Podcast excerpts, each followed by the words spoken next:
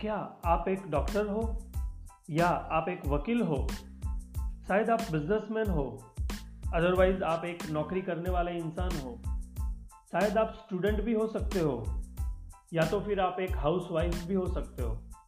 आप चाहे कोई भी हो फ्रेंड्स लेकिन अगर आप एक इंसान है तो आपको डेफिनेटली ये जो प्री सपोजिशंस मैं बता रहा हूँ वो हर एक प्री सपोजिशंस आपकी लाइफ में बहुत बड़ी वैल्यू क्रिएट कर सकती है।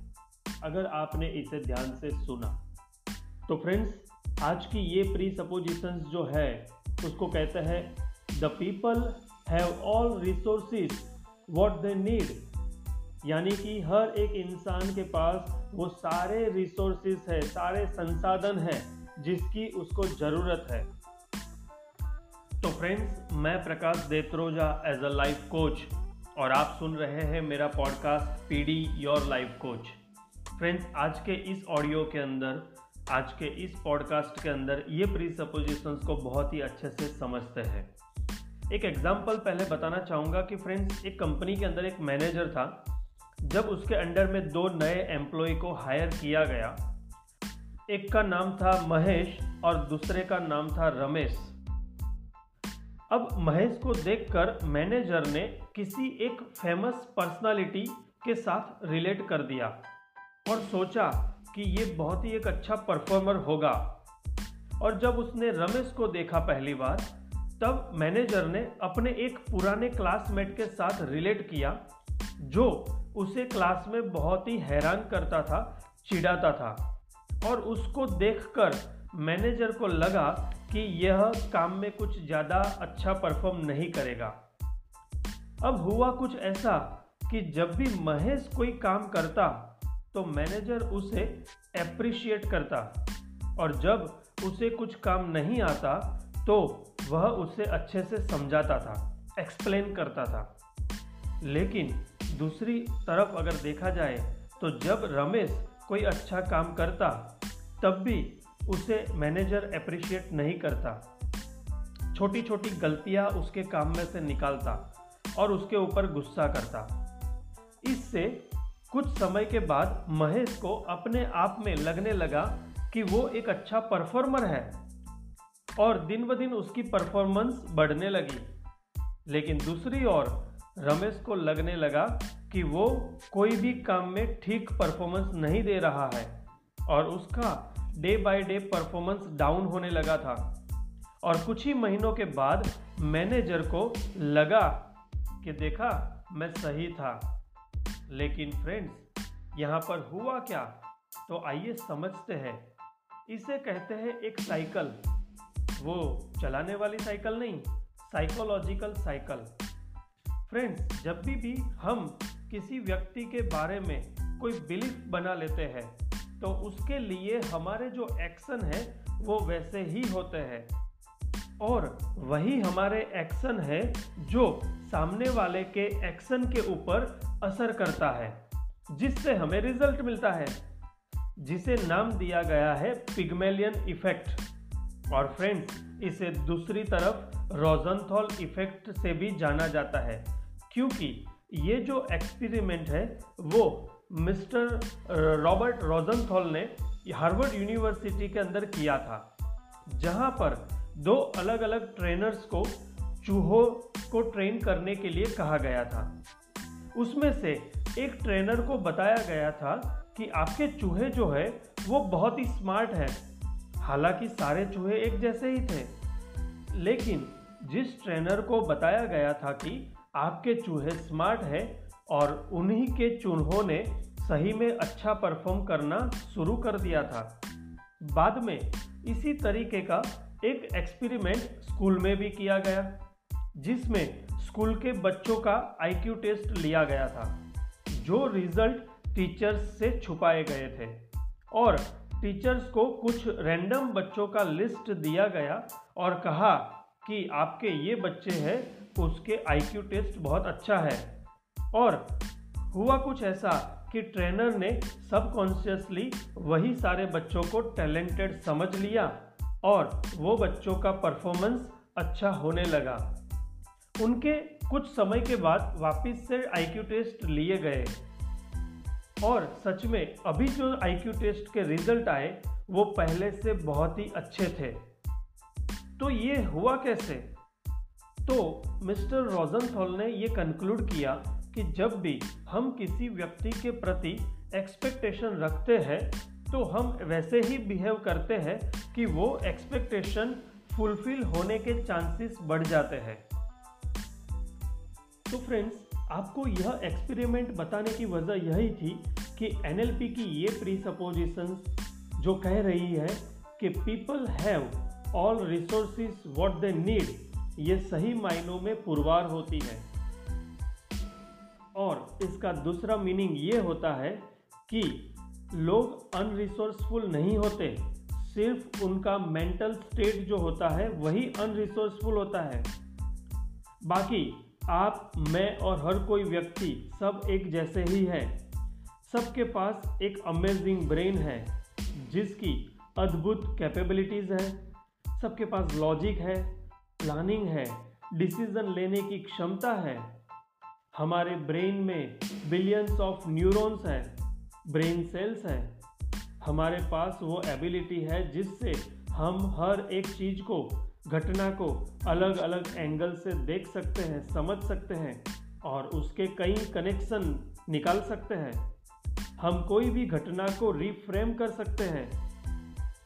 जिस तरीके से हम नॉर्मली शौक में आ जाते हैं या अपसेट हो जाते हैं उसी तरीके से हम नए और इनोवेटिव आइडियाज़ भी ला सकते हैं। So ultimate it doesn't matter कि आप कितने इंटेलिजेंट हो या आप कितने कैपेबल हो। अगर आप अपना अनरिसोर्सफुल जो स्टेट है, उसको चेंज करके रिसोर्सफुल स्टेट बना सकते हो तो आप कोई भी कंडीशन में रिज़ल्ट प्रोड्यूस करने में समर्थ हो जाते हो। और फ्रेंड्स एनएलपी की यह प्रिसपोजिशंस आपको दूसरे को देखने का नज़रिया और अपना खुद का मेंटल स्टेट जो है, उसको रिसोर्सफुल बनाने में हेल्पफुल होता है। अब आप में से कई मेरे सारे दोस्त सुनने वाले सोचेंगे कि अगर सबके पास यह रिसोर्सेज है तो सभी लोग सक्सेस क्यों नहीं होते?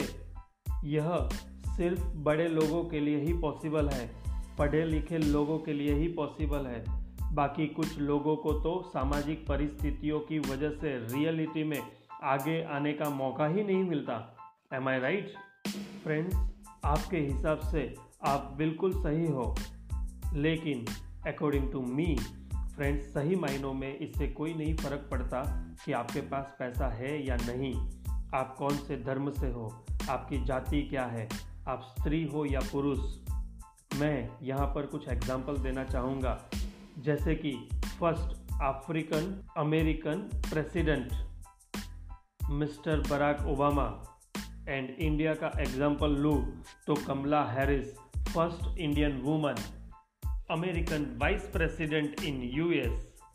चलिए जाने दिए ये तो बहुत दूर के एग्ज़ाम्पल हो गए, लेकिन दूसरा एक एग्ज़ाम्पल जो शायद आप यूट्यूब पे देखेंगे तो आपको पता भी चल जाएगा कि महाराष्ट्र की लता ताई 66 ईयर ओल्ड लेडी जिसने इतिहास बदल दिया। मैराथन दौड़ने के लिए पहले तो हमें एक साल की मिनिमम प्रैक्टिस चाहिए और वो भी प्रॉपर स्पॉट शूज़ के साथ। लेकिन यह लेडी ने बिना कोई प्रैक्टिस और वो भी साड़ी पहन के, बिना जूतों के, वह मैराथन दौड़ी और जीती भी सही। और ये रिसोर्सेज उनके अंदर थे लेकिन 66 ईयर तक उन्होंने यूज़ नहीं किया। या तो यह कह सकते हैं कि ज़रूरत नहीं थी, या तो वो रिसोर्सफुल स्टेट नहीं बना था। लेकिन जब वह पहली बार दौड़ी तो उस टाइम पर उनके पति को बचाने के लिए दौड़ी थी। जब दूसरी बार उसने ये रेस में भाग लिया, उस टाइम पर उसको खुद का मकान बनाने की ज़रूरत पड़ी थी। और मेरी यह बात को सच मानने की ज़रूरत नहीं है। आप गूगल बाबा से पूछ सकते हैं। दूसरा, आपको ताजुब होगा नाम सुन के कि इंडिया का सबसे richest beggar mister Bharat Jain, जिसकी पर मंथ इनकम सत्तर से अस्सी हज़ार की थी। अभी है या नहीं मुझे मालूम नहीं, लेकिन आप कहो ना कहो, लेकिन उसके पास खुद का 80 लाख का फ्लैट है, वन बी के इन विले पार्ले। उसकी खुद की शॉप है, जो उसने भाड़े पे दी हुई है। अब मुझे यहाँ पर बताइए फ्रेंड्स, कि यहाँ पर कहाँ उसका कोई बैकग्राउंड था? तीसरा, हंड्रेड परसेंट मैं कह सकता हूँ कि आप सभी लोग जानते ही होंगे, जिनका नाम है मिस्टर धीरू भाई अम्बानी जिन्होंने अपनी एक ही लाइफ में पचपन हज़ार करोड़ रुपए कमाए। अगर आप और हम हर रोज़ का एक हज़ार रुपया भी कमाने की शुरुआत कर देना। तो फ्रेंड्स आप खुद कैलकुलेट करके देख सकते हो कि कितने लाखों साल लगेंगे इतना रुपया कमाने में। जहाँ पर एक इंसान पूरी ज़िंदगी सौ साल तक भी नहीं कमा सकता, उससे कई गुना ज़्यादा पैसा एक इंसान अपनी आधी ज़िंदगी में कमा लेता है। जहाँ एक इंसान एक मकान बनाने के लिए पूरी ज़िंदगी मेहनत करता है और दूसरी ओर, एक बंदा भीख मांग के 80 लाख का फ्लैट ले लेता है, जहाँ एक व्यक्ति साल भर मेहनत करके भी मैराथन दौड़ में जीत नहीं पाता, वहाँ पर एक 66 ईयर ओल्ड लेडी बिना किसी तैयारी के मैराथन जीत लेती है। So I mean to say that only that it is all about mental state आपका मेंटल स्टेट जितना रिसोर्सफुल होगा, उतना ही आपको रिज़ल्ट मिलेगा। बाकी फिर आपकी मर्ज़ी। फ्रेंड्स मेरा ये प्री सपोजिशंस आपसे शेयर करने का कंटेक्स्ट वही था कि सबसे पहले तो आप अपने आप को कम मत आंकिए, और ना ही किसी और को भी। सो फ्रेंड्स कीप ग्रोइंग और मिलते हैं अगले पॉडकास्ट में। लेकिन अंत में इतना कहना चाहूँगा फ्रेंड्स अगर आपको मेरा ये पॉडकास्ट अच्छा लगा तो आप उसको लाइक कीजिए और आपके यार दोस्तों के साथ शेयर कीजिए। बाकी तब तक के लिए मैं इतना ही कहना चाहूँगा live life free size thank you so much